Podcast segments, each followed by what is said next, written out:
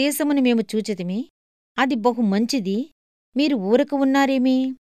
ఆలస్యము చేయక బయలుదేరి ప్రవేశించి ఆ దేశమును స్వాధీనపరుచుకొనుడి. దేవుడు మీ చేతికి దానినప్పగించును. భూమిలోనున్న పదార్థములలో ఏదియూ అచ్చట కొదువలేదనిరి. న్యాయాధిపతులు పద్దెనిమిదవ అధ్యాయం తొమ్మిది పది వచనములు. లేవండి, మనం చెయ్యడానికి ఒక నిర్దిష్టమైన పని ఉంది. మనం స్వాధీనపరుచుకుంటే తప్ప ఏదీ మన స్వంతం కాదు. అక్కడ యోసేపు పుత్రులైన మనష్షే, ఎఫ్రాయిములు స్వాస్థ్యము పొందిరి.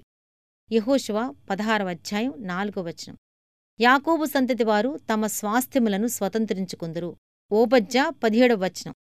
నీతిమంతులు శ్రేష్టమైన వాటిని స్వాస్థ్యముగా పొందుదురు.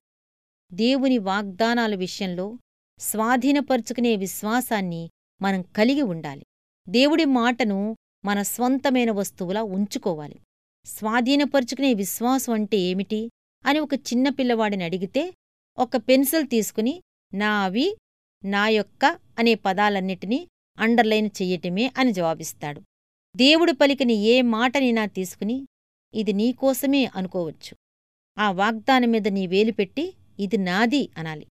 వాక్యంలోని ఎన్ని వాగ్దానాల పట్ల ఇది జరిగింది అన్నది అనగలవు, ఇది నా పట్ల నిజమైంది అని చెప్పగలవు? కుమారుడా, నీవు నాతో ఉంటే నాకున్నదంతా నీదే. నీ స్వాస్థ్యాన్ని నిర్లక్ష్యం ద్వారా పోగొట్టుకోవద్దు. విశ్వాసం మార్కెట్కి వెళ్ళినప్పుడల్లా పెద్ద బుట్టను వెంట తీసుకువెళ్తుంది.